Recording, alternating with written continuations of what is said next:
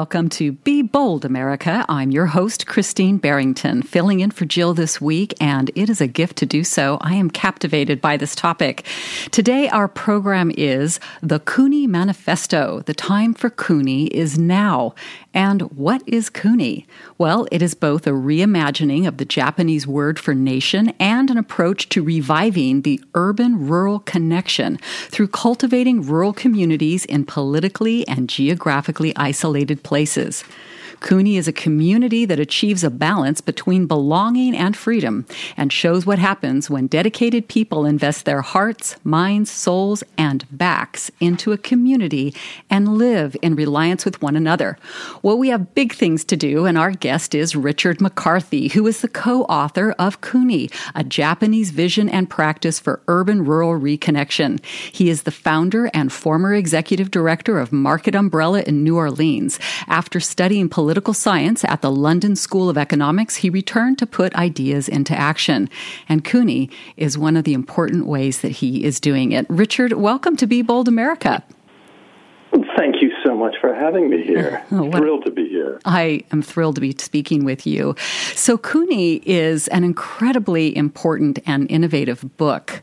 Um, it's a multifaceted word, too, but ultimately it's about the genius and power of community. So, I want to start there with that word because community is easy to say, but its meaning, I think, is kind of it's kind of elusive, isn't it? We think we know what it means, but it seems like modern society's been kind of severed from its organic and embodied understanding of how to sustain effective communal structures. And we see many well intended community efforts fail. So, you and Tsuyoshi Sekihara, the founder of Kuni and the co author of this book, um, you must have a really potent connection around this theme of community. Could you speak to that? Yeah, I mean, f- for me, I um, and I only met um, Sekihara, I guess, in the last four years. And when I met him, I felt as though I'd met like my the, my mirror image, um, kind of Kuni blood brother, where um, I'd spent so much of, of my time using food as a community organizing principle that we build community around through urban rural linkages. But I'd always approached it from the city looking out to the rural. And I also saw weaknesses and great strengths with that.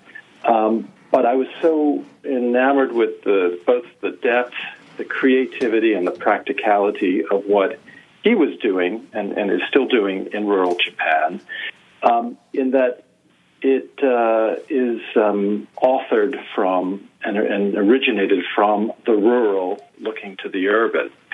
And uh, we see many great instances of that in, in, North America, but they do tend to be private efforts. Private efforts in agritourism, private efforts in um, uh, rural enterprises. Uh, but we don't see in this sort of depth of a political perspective of appropriating the ancient Japanese term for nation to mean community and to mean a very particular kind of approach to community. Um, I don't think we've seen that. And that's what really excited me because it was um, often the voice that's not heard, which, um, you know, and, and I come from many years of working in farmers markets and in food systems. And even at our best moments, we still look at rural areas as the places that produces our food, rather than that these are places that are communities that should function, economies, political spaces. And uh, I, I, think that the ideas that uh, Sekihara-san has has developed, and not developed in an ivory tower, but developed out of practice, is um, really just captured my imagination. And um, it was not intended to be a book, but we met. Uh, we spent a lot of time together exploring, trying to understand what each other meant because there's such an incredible both exciting but but real cultural gap between Japan and North America, and I found that um, his ideas were too too exciting to just nod and, and nod appreciatively, but actually examine what might it mean for us in North America. Well, you know, you, you speak of you know rur- rural and urban, and when I think of that, uh, you know, we're all watching this huge divide being widened and kind of leveraged through certain stakeholders in America. And we have so much to gain through actively working to bridge this divide. And, and we have so much to gain by having better relationships in these areas that often get left behind. And you see that really beautifully demonstrated in um, in Kuni and, and how he goes back. You you talk about he does a J turn because he grew up in this region that he went back to. Could you um, speak about the J turn? Oh, I'd love to. It, my, my eyes just lit up when I, I learned, and this is working with the Japan Society, organized an exchange between uh, North American rural advocates and Japanese ones. And, um, you know, the rural decline in Japan is far more advanced than even what we, we know, but I think it's a glimpse of our future.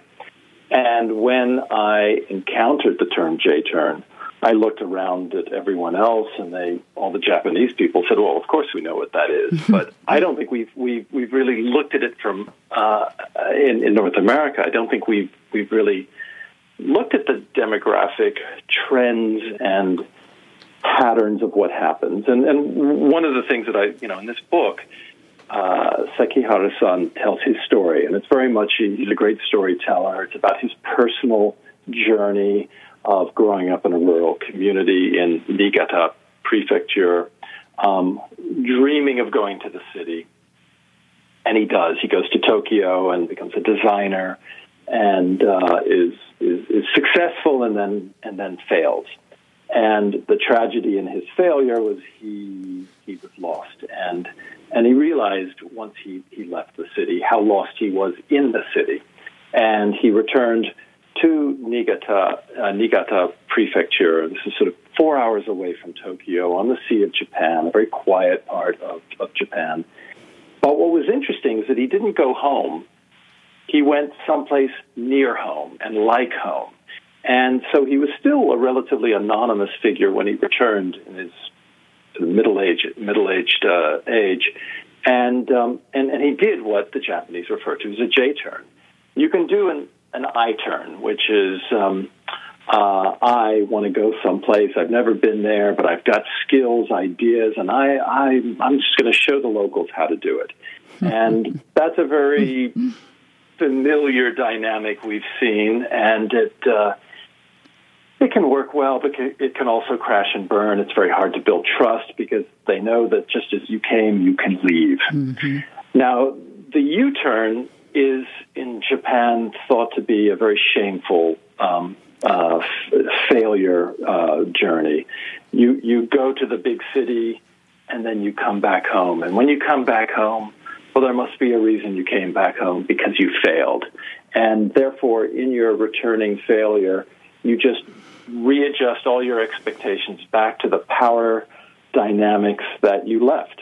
And so you really do make a U turn and you're back where you started. Um, the J turn, and, and this is why I was so intrigued with him telling his story, was we often don't dive into uh, except when we become kind of social enterprise obsessed with some individual who's figured out some brilliant way to solve all of our problems. Um, by and large, though, we don't see who are the individuals, what is the leadership characteristics, what is the long investment and struggle that it takes to be successful in developing new ways to solve old, old problems. Mm. And the Japanese really feel that what they have observed is that the J turn winds up being a very successful dynamic. And this is what Sekihara did. He grew up in Niigata, went to Tokyo, came back to Niigata, but not his, not his town, not his people. And as a result, he had this wonderful ability, and still has this wonderful ability, to be like them so he wasn't his his ways weren't peculiar. His accent wasn't so different. He seemed rather familiar, and yet he was not burdened by the existing um, power grid that tends to define the bounds of thinkable thought in these small rural villages that are dying. And as a result, he was able to take risks and do things and, and organize uh, first, at least the elderly people and the children who were interested in volunteering. Um, but had he done that as a local, they would have said maybe, oh yeah, we we tried that, it didn't work. Instead, he he had a spark. So I think the J turn brings a spark that isn't terrifying like an I turn, but um, is more hopeful than the U turn. And I think this thinking about who is it that is well positioned to make change in communities is part of the strategy that is, uh, I don't think we've devoted enough time and attention to, or even if we have, we've looked at it in a certain way.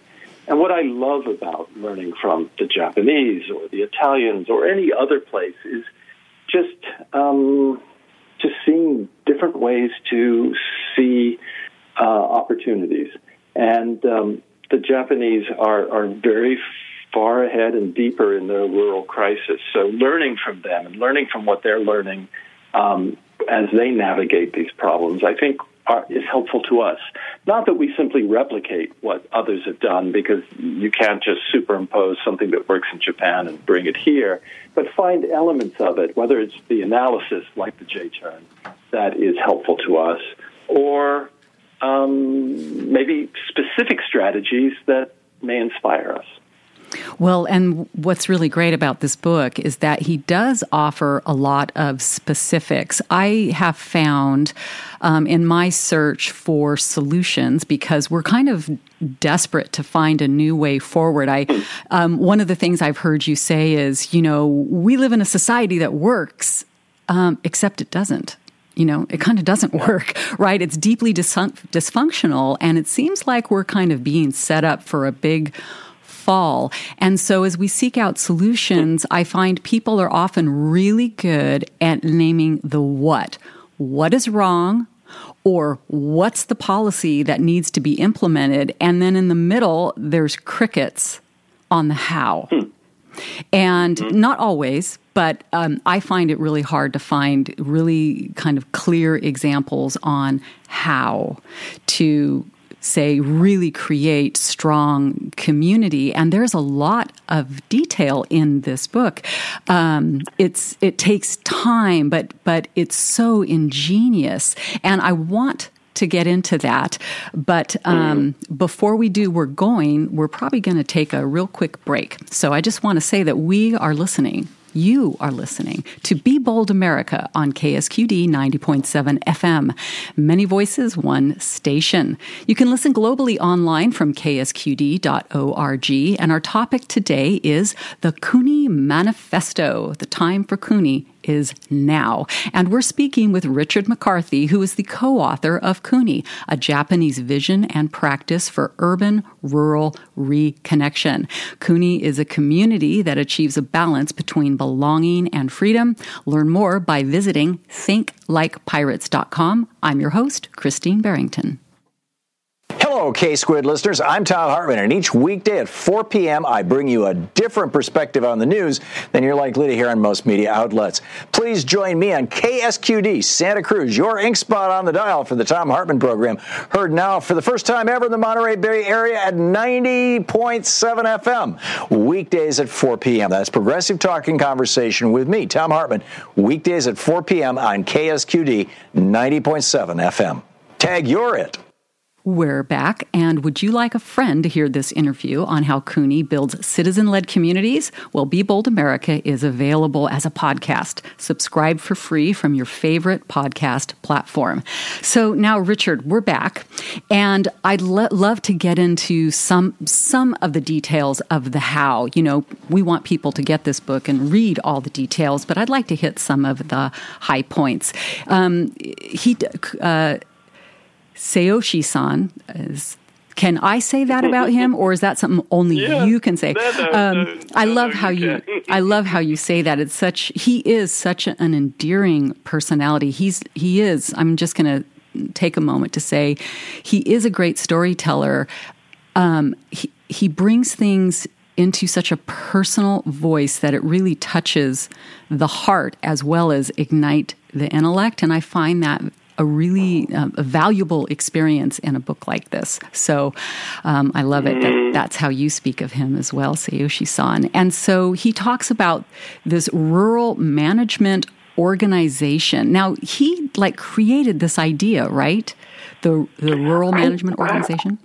I think so, and and and, and I'm, I'm I'm so glad to get to these kinds of specifics because it, it is quite complex. He he is you know, you know in our very slim book, he describes 20 years of work of of of arriving in these rural villages, maybe 20 villages in a region outside of the city of Joetsu, and not a very large city. Um, the villages were um, becoming well, rusty is, is, is maybe an understatement. They, they were starting to fall apart. Uh, they may have a village mayor. The schools were starting to close down. Um, I mean, some of the sort of stories you do hear about the Rust Belt that um, uh, you know rural communities that once functioned and no longer do. What happens next?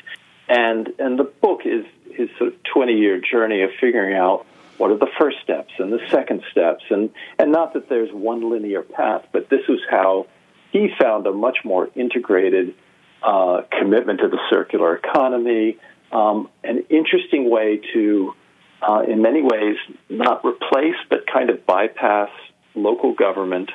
Um, and if in these 20 villages there might be 20 mayors, um, and they're all competing with each other and they're not coordinated, and in a way replace the elected local government, of which they're finding it harder and harder in Japan, not only to find people to run for office, but even for the people to vote for those who run for office. So, a real interesting question about the right size of the community, which is maybe something we can talk about that also really struck me. But that by aggregating these villages, by creating, you're right, an RMO, a regional management organization, which I had not heard that, that terminology before. He indicated that he was inspired by, by things he had seen in, in India uh, that were named similarly, but I, I, haven't actually been able to get to the bottom of it. But an NGO, a nonprofit organization, a community development corporation that would get grants from local and national municipalities to actually deliver social services that were otherwise not being um, managed by local governments anymore. So people were falling in the in the gaps elderly people were finding themselves no longer living in functioning places. They were isolated. Young people, like he had when he was young, wanted to leave, never to return. And so we began to look at what are the elements that are needed for a community to function.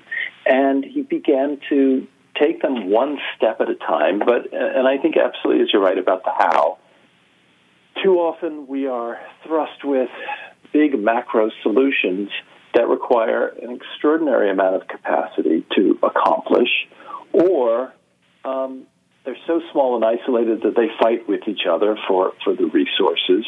And I think his development of an RMO, so a nonprofit organization, in, in a place where, mind you, the nonprofit economy is not that well developed in Japan. Um, they have a very centralized state. Uh, one party has run the show for most of the years since the Second World War. So we don't see a robust civil society. Um, that was also why this experiment was so interesting and exciting. Um, but what they began to do was they started off just figuring out how the forest needed to be cleaned. So they organized volunteers to thin out the forest something that used to be done by the community mm-hmm. and then was done by the local government. And then, as the equation for local governments became so difficult for them to to uh, attract the funds to maintain the, the the natural infrastructure, as well as the civic and educational infrastructure and the economy, these things just weren't happening. And so he began to organize people around cleaning the forest, and he's a woodworker, so he really cared about that. And he worked in the woodworking, um, working around woodworking in the community, and, and uh, an experiment that didn't go well because it had to go to scale. Again, this whole issue of scale, which I know in Japan they're obsessed with, and certainly in the United States, where bigger is better, we're obsessed with. And from there, it then went to the incredibly intricate irrigation systems that these traditional, beautiful, mountainous rice growing regions right near the sea would rely on for growing the rice. Well, the canals, the irrigation canals had not been cleaned out, so they began to organize this. And, and that led to figuring out what social services also need to be organized. Mm-hmm. Because when you begin right. to work with volunteers, your neighbors, they talk and they begin to describe, well, you know, this is a problem that we're beginning to solve.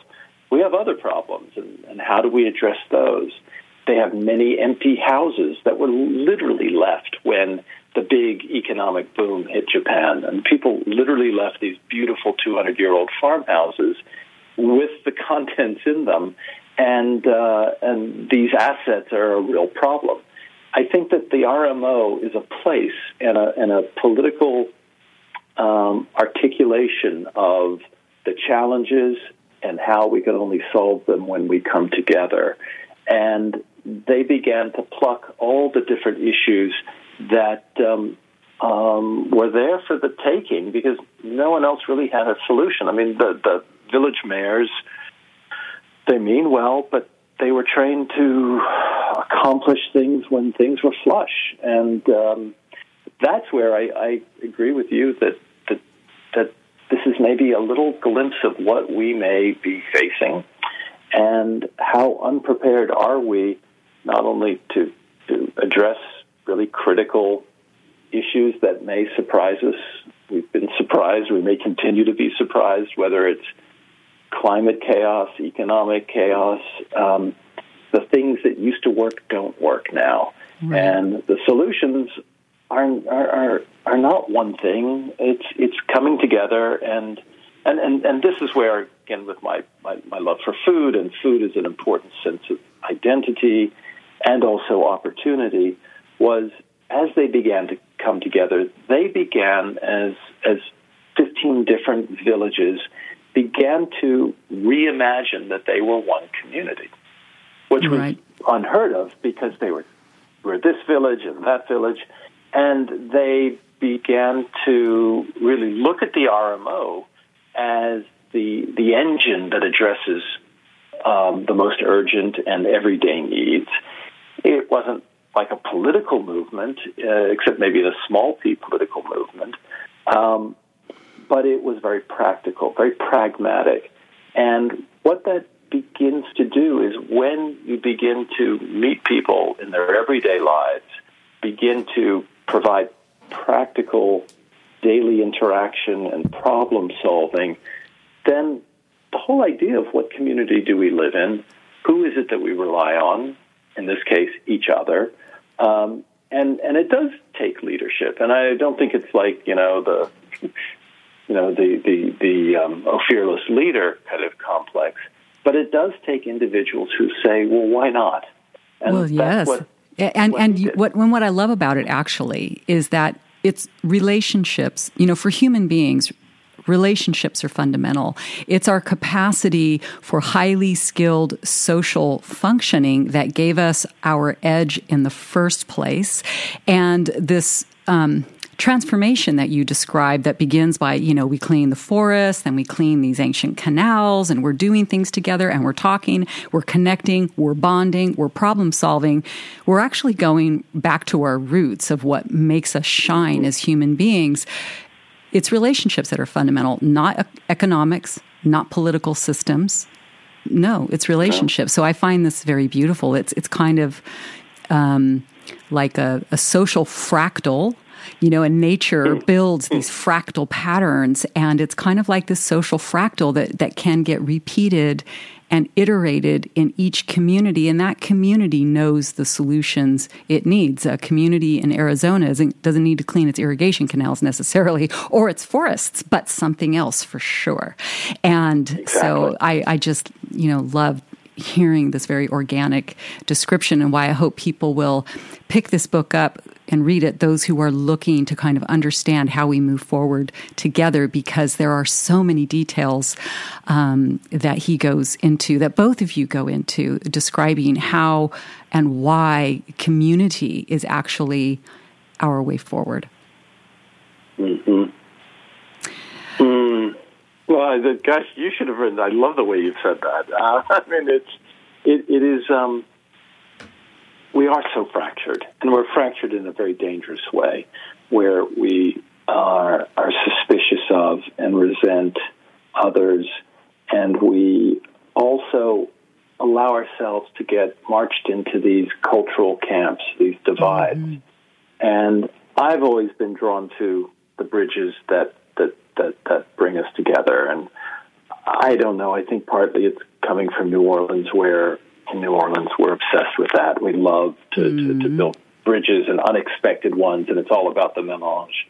Um, but I I found that I was, you know, I think way back when I fell into food, was I was so tired of these dividing lines. Um, uh, so much of people who work for social change allow ourselves to be defined by what we're against rather than what we're for. Right. Our, our mode, our mode of, of, of social changes. We've got these ideas all figured out. We just need to get you to believe them. Mm-hmm. And I, I found that that food in particular and the urban-rural linkage um, uh, was was one of the, the things that excited me, and, and, and I guess largely describes everything I care about in part because it's that bridge that we need. That we are are uh, we're lost if we can't figure this out, and and we're not. The solution isn't uh, the city's got it figured out, figured out, and we just need to inform the rural people what to do. I think we need to engage uh, between urban and rural with our ears open, and rural communities have so much more of community still embedded there's so much more cooperation, just part of, you know, how do you get out of the driveway? I mean, it requires cooperation. Um, that is uh, based on relationships rather than institutions. Right. And and and as a result, I think we have something to, to you know really to, to learn from that.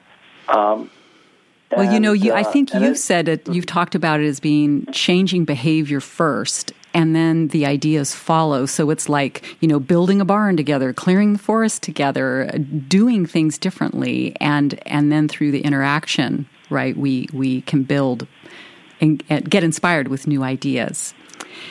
And uh, for me it was very humbling when I I, you know, I approached developing farmers markets again donkeys years ago in the mid 90s when there there were none in, in New Orleans. And I thought I had it all figured out. I'd written it down on paper, and and I learned that I knew very little about what rural farmers need and want, and um, and and therefore my behavior also, I, my ideas changed because of the behavior. It wasn't just that I came in as a behavior change um, uh, advocate. Um, I think you're absolutely right. The, the, the model of behavior change comes first is is so different from how we tend to organize. Well, we are going to continue this conversation, um, but, and we're going to take a break and come back with more with Richard McCarthy, the author of Kuni. You are listening to Be Bold America on KSQD 90.7 FM, many voices, one station. Listen globally online from the ksqd.org website. Would you like to be added to our news group and get advance notice of our upcoming interviews? If so, please text Be Bold America, all caps, all one word, at 22828. That's Be Bold America at 22828. And if you have signed up already, Thank you. We are speaking with Richard McCarthy, who is the author of Kuni, a Japanese vision and practice for urban rural reconnection. Kuni is both a reimagining of the Japanese word for nation and an approach to reviving rural communities. It shows what happens when dedicated people invest their hearts, minds, souls, and backs into community and live in reliance with one another. We'll be back with our bold guest, Richard McCarthy, right after Jim Hightower's commentary titled My Newspaper Died. My newspaper died. Well, technically it still appears, but it has no life, no news, and barely a pulse. It's a mere semblance of a real paper, one of the hundreds of local journalism zombies staggering along in cities and towns that had long relied on them. Each one has a bare number of subscribers keeping it going, mostly long-time readers like me, clinging to a memory of what used to be and a flickering hope that surely the thing won't get worse. Then it does. Our papers are getting worse at a time we desperately need them to get better because they are no longer mediums of journalism, civic purpose, and local identity. Rather, they've been reduced to little more than profit siphons, steadily piping local money to a handful of distant high finance syndicates that have bought out our hometown journals. My daily, the Austin American Statesman, was swallowed up in 2019 by the nationwide Gannett chain, becoming one of more than a thousand local papers Gannett presently mass produces under its corporate banner, the USA Today Network. But even that reference is a deception, for the publication doesn't confide to readers that it's actually a product of SoftBank Group, a multi billion dollar Japanese financial consortium that owns and controls Gannett. SoftBank has no interest in Austin as a place, a community, or even as a newspaper market. Nor does it care one whit about advancing the principles of journalism. It's in the profit business, extracting maximum short term payouts from the properties it owns. This has rapidly become the standard business model for American newspapering. Today, more than half of all daily papers in America are in the grip of just 10 of these money syndicates. This is Jim Hightower saying, that's why our local papers are dying. It's not a failure of journalism, but of absentee corporate owners plundering journalism. The Hightower Radio Lowdown is brought to you by the Lowdown Happy Hour, live streamed from the Chat and Chew Cafe. Details at hightowerlowdown.org. We're back with Be Bold America. My guest is Richard McCarthy, co author of Kuni, a Japanese vision and practice for urban rural reconnection. So, Richard, you have mentioned the word scale a couple of times, and I really want to get into this because um, I've heard you speaking about this, and um, it's really gripped me. You said this particular quote, which captivated my heart. You said that the size of a place in which we live has a direct correlation to its carrying capacity of its ecosystem around you. And I would say also for the social ecosystem. So, how does scale impact our capacity to care? Well, scale has been something that has driven me nuts for years. Um, and maybe I can give an example, and then I'll I'll, ask, I'll respond to the question directly. Um, but when I began to develop farmers markets, what I encountered every step of the way, from funders, from government, though you know we had success, we've had success, of course, but it was like, ah, this is great. When you go to scale, get back to me because that's then when we're there. And it is this just default, cultural default that we always fall back into that bigger is better, that, you know, we've got to, we've got to have greater impact. Um, I mean, impact has now become impactful. I mean, you, you cannot escape it. And with farmers markets in particular, the whole issue of access to food and, and how successful are farmers markets in providing access to food. Well, when you talk about scale and efficiency, they're hardly high up on the ranks of of, of uh, efficacy, because if you want to move food to say vulnerable people, well, that's where the food bank model comes in, where you just you drive through, you pick up your food, and you move on. But if we want to look at other measures of success rather than just volume of food, but maybe nutritional behavior change, um, personal relationships, um, or um, a contextual understanding of why a particular ingredient matters. We get to food sovereignty issues. Well, in that regard, by design, the ancient mechanism of farmers markets are the most effective tool out there because you are forced to have social interaction many, many times when you visit a farmer's market. You don't just go to where the tomatoes and you just get tomatoes. You get to talk to different farmers and you have a financial transaction with them, the different vendors in the market. And those transactions are ones that you build so many more valuable assets than just I brought food home um, that I can then feed to my family. You learn. You have interactions while you're queuing up and talking to people and finding out what weird thing did they buy. All of these are the um, the intricacies of what you get when you don't go big, you don't go to scale. The the the the small and agile, nimble farmers market is mm. the example I know best. But there are there are others where um, small scale gives you access to relationships, access to power. And when I began to, to work with, with Sekihara, I found that this whole obsession, because he's gone from the mega city of Tokyo to these small, dying rural villages, he, he didn't have this idea that, oh, um, small is always better, um, because you can be too small, you can be too vulnerable and and some things may just die because they are so small. And that was, of course, the urgency of how do we save what's left of these incredible livelihoods where people work the land and take care of the water quality of the rice that they raise and so forth. Well, by being small and agile, um, you gain access to power. Um, but it can be so small that it feels claustrophobic so he began to question is there a right size of the community? And then I began to, to look into this issue, and a lot of the utopian societies were uh, really fixated on this issue of scale and size, and that maybe there is a balance between size, there's safety in numbers, and small scale where you get intimacy and access to power and people and you're able to learn. And this, for me, when he began to share share these ideas um, because it was at the core of what he was doing was how to defend and preserve these right-sized communities where you have enough pluralism, enough people, enough diversity of opinions, where um, it's not a tyranny of small places, but you're not so large like the mega city where you feel lost, where you have no connection to seasons or the landscape or to wildness or to people. You, you know, when you're in the mega city, you, you're like a cog in a wheel.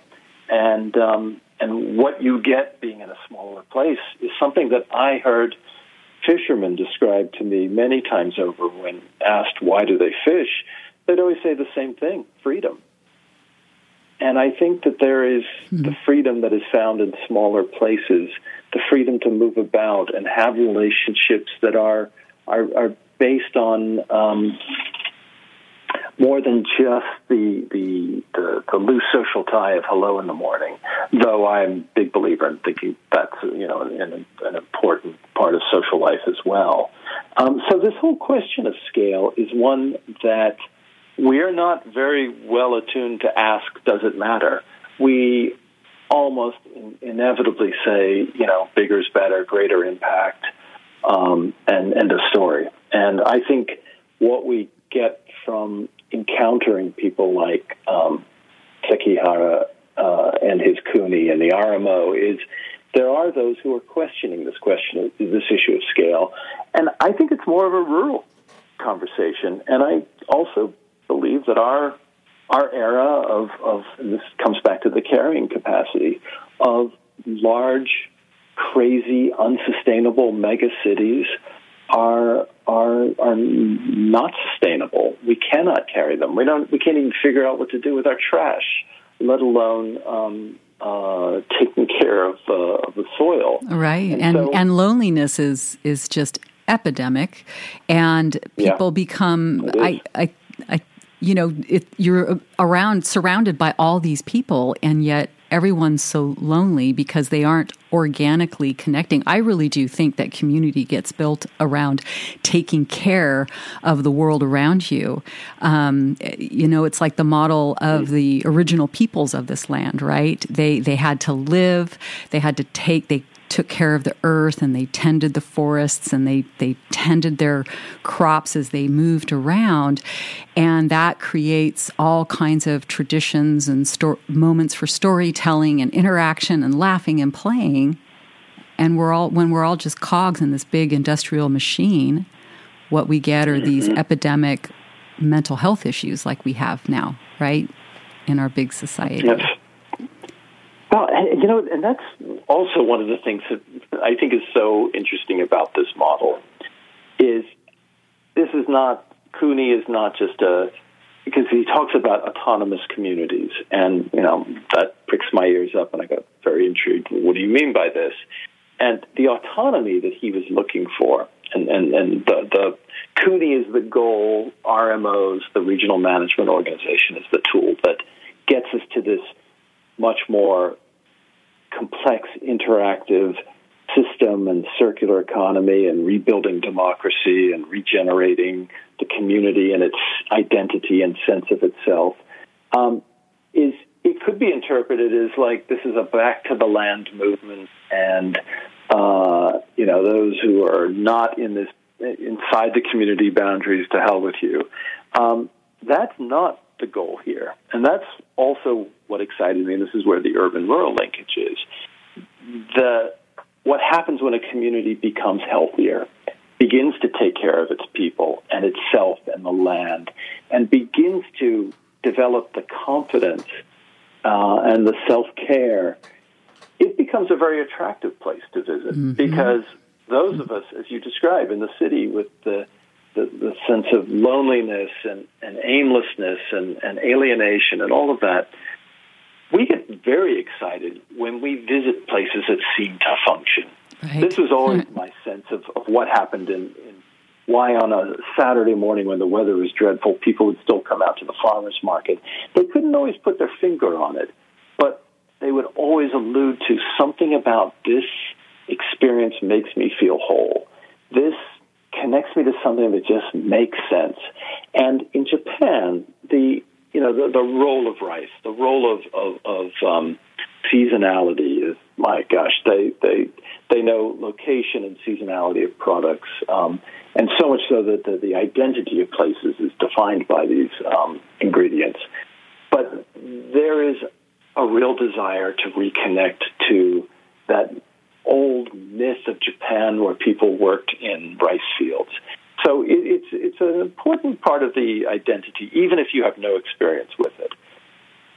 And, and so, and with Kuni, right? Sorry, people people get to the the urbanites tend to visit these villages and then they purchase products made in the village and then they they get invited in right to the local rituals they almost become sort of honorary citizens of this community i found that incredibly captivating i i did too and and i i felt that wow you know, it takes an infrastructure to get a product from rural to urban. A certain approach, certain infrastructure, and, and they do this work.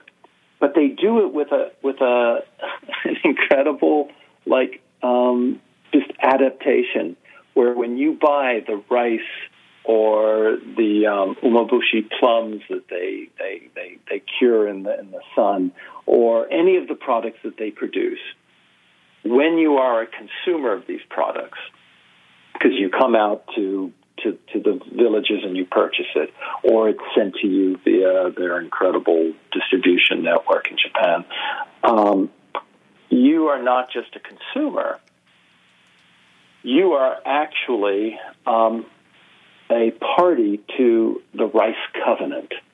And the Rice Covenant is this idea, as you described it.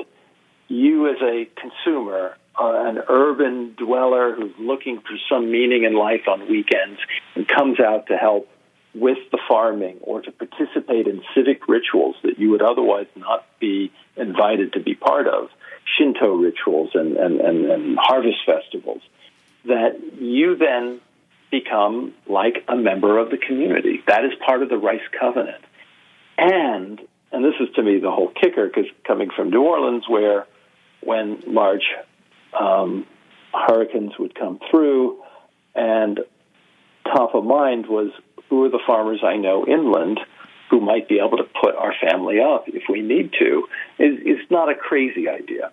And so the fact that the Rice Covenant is like an insurance policy mm-hmm. that in times of stress, whether it is plague or tsunami or earthquake, that you can come find safe haven in this community because you've already expressed a desire to be part of this community is really trading on your assets of we are isolated rural communities, but we have rebuilt our sense of togetherness, our sense of purpose, our sense of reason why we exist, and are open to invite you in is the opposite of our urban rural discourse in America. Absolutely. And pro, pro, you know, so it's it's it's a it's relational insurance.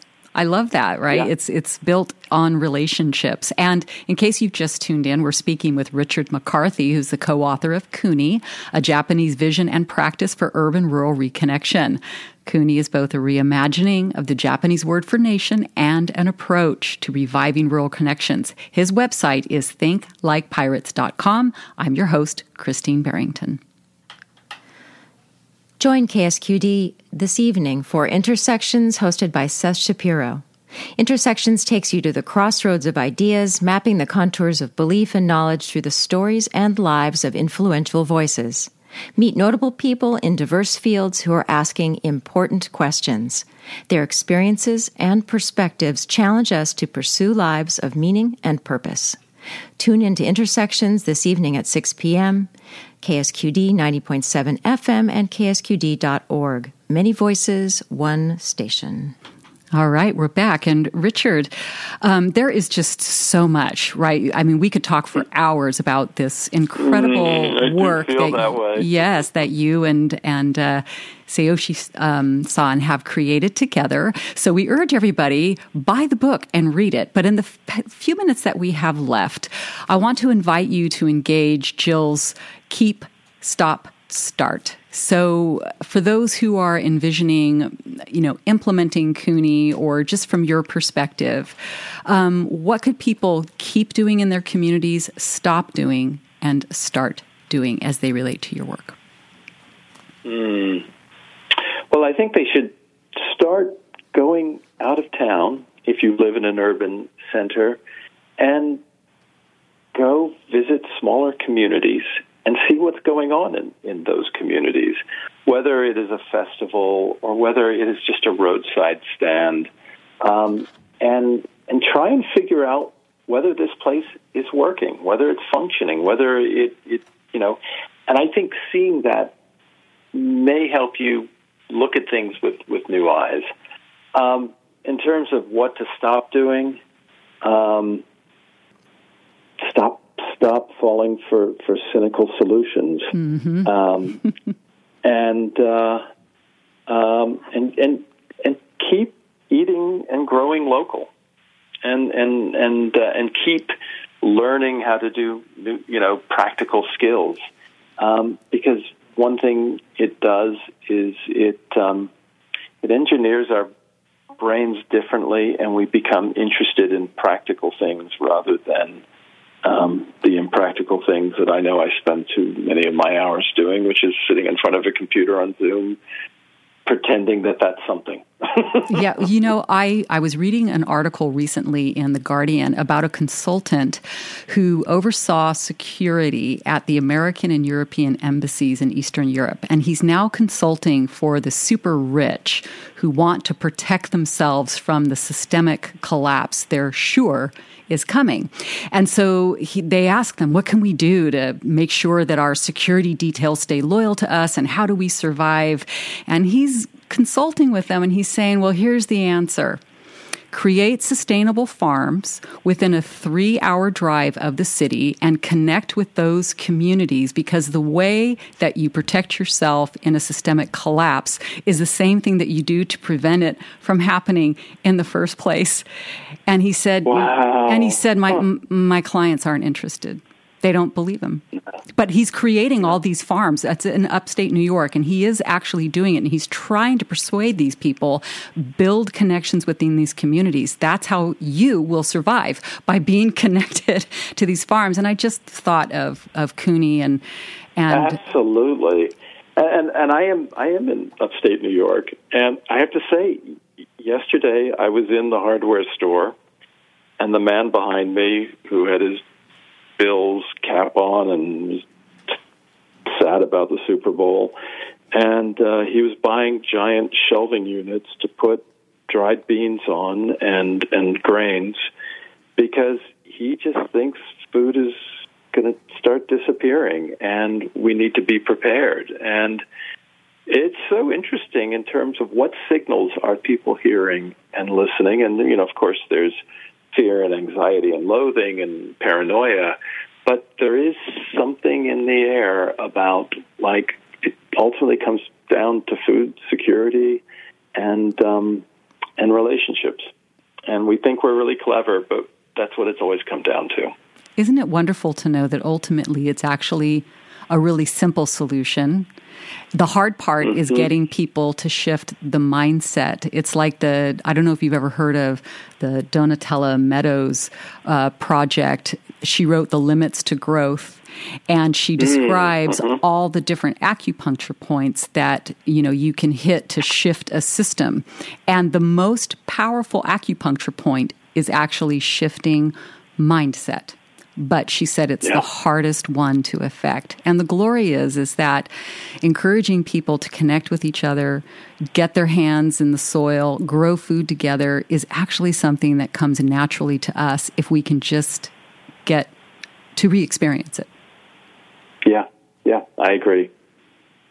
Oh, thank you so much. This has been quite so much fun to talk about these it, issues that I think are really complex, but also ultimately within reach. Hmm. And they are. And I, you know, I was just, I wanted to read this quote. I, we have a local indigenous author here. His name is Stan Rushworth.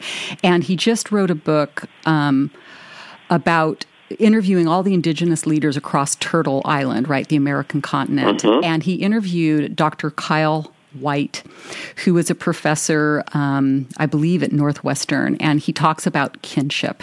And this is what Kyle said about kinship kinship refers to relationships of mutual responsibility, where we care for each other and we create bonds with each other that make it such that regardless of what the law says, and regardless of how severe a problem is, or regardless of what our rights are, we have an abiding sense that we need to care for each other. Mm. And I really see that in in Kuni and in this this beautiful desire to take care of the elders and educate the children about the, the, the culture, make them fall in love with the region and want to sink their hands back into these ancient practices, you know, thousands of years old in Japan. And I hope that many people will will reach for this book and read it and be inspired by it.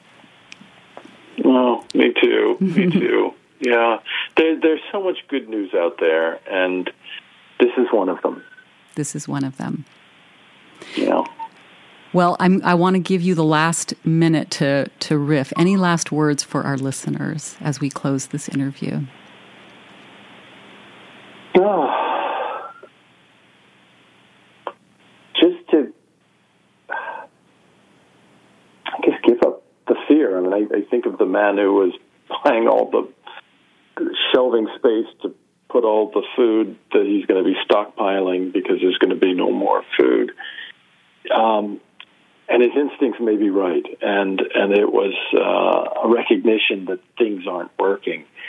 But just because things aren't working and things may be collapsing around us, it doesn't mean that this is all bad news, and that the more that we run towards um, the things that make us happy, um, the things that get us away from devices and connect us to other people, um, that's the brightness that will help us um, grow a new world within the shell of this old one that's just kind of in tatters.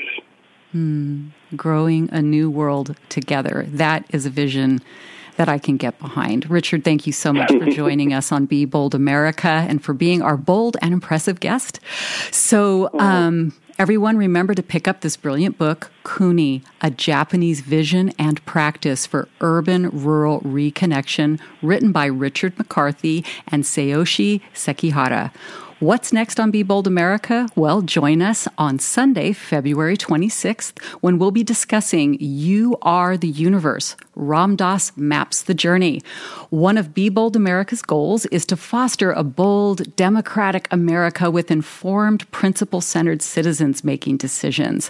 The You Are the Universe guidebook for teens and adults of all ages is an exceptionally illustrated and arranged book of Ram Dass's captivating stories of transformation information. Find out how you are the universe by joining Be Bold America on Sunday, February 26th at 5 p.m.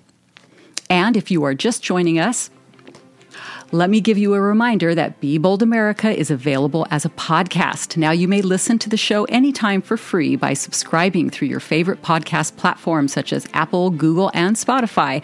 And I want to give a special thank you to Be Bold America's program engineer, Eliza James, and our station's program director, Howard Feldstein. You are listening to KSQD Santa Cruz, Many Voices, One Station. Listen worldwide online at ksqd.org and stay tuned for Intersections with Seth Shapiro. My name is Christine Barrington, in for Jill Cody this week, and thank you for listening to Be Bold America. Until next time, keep, stop, start.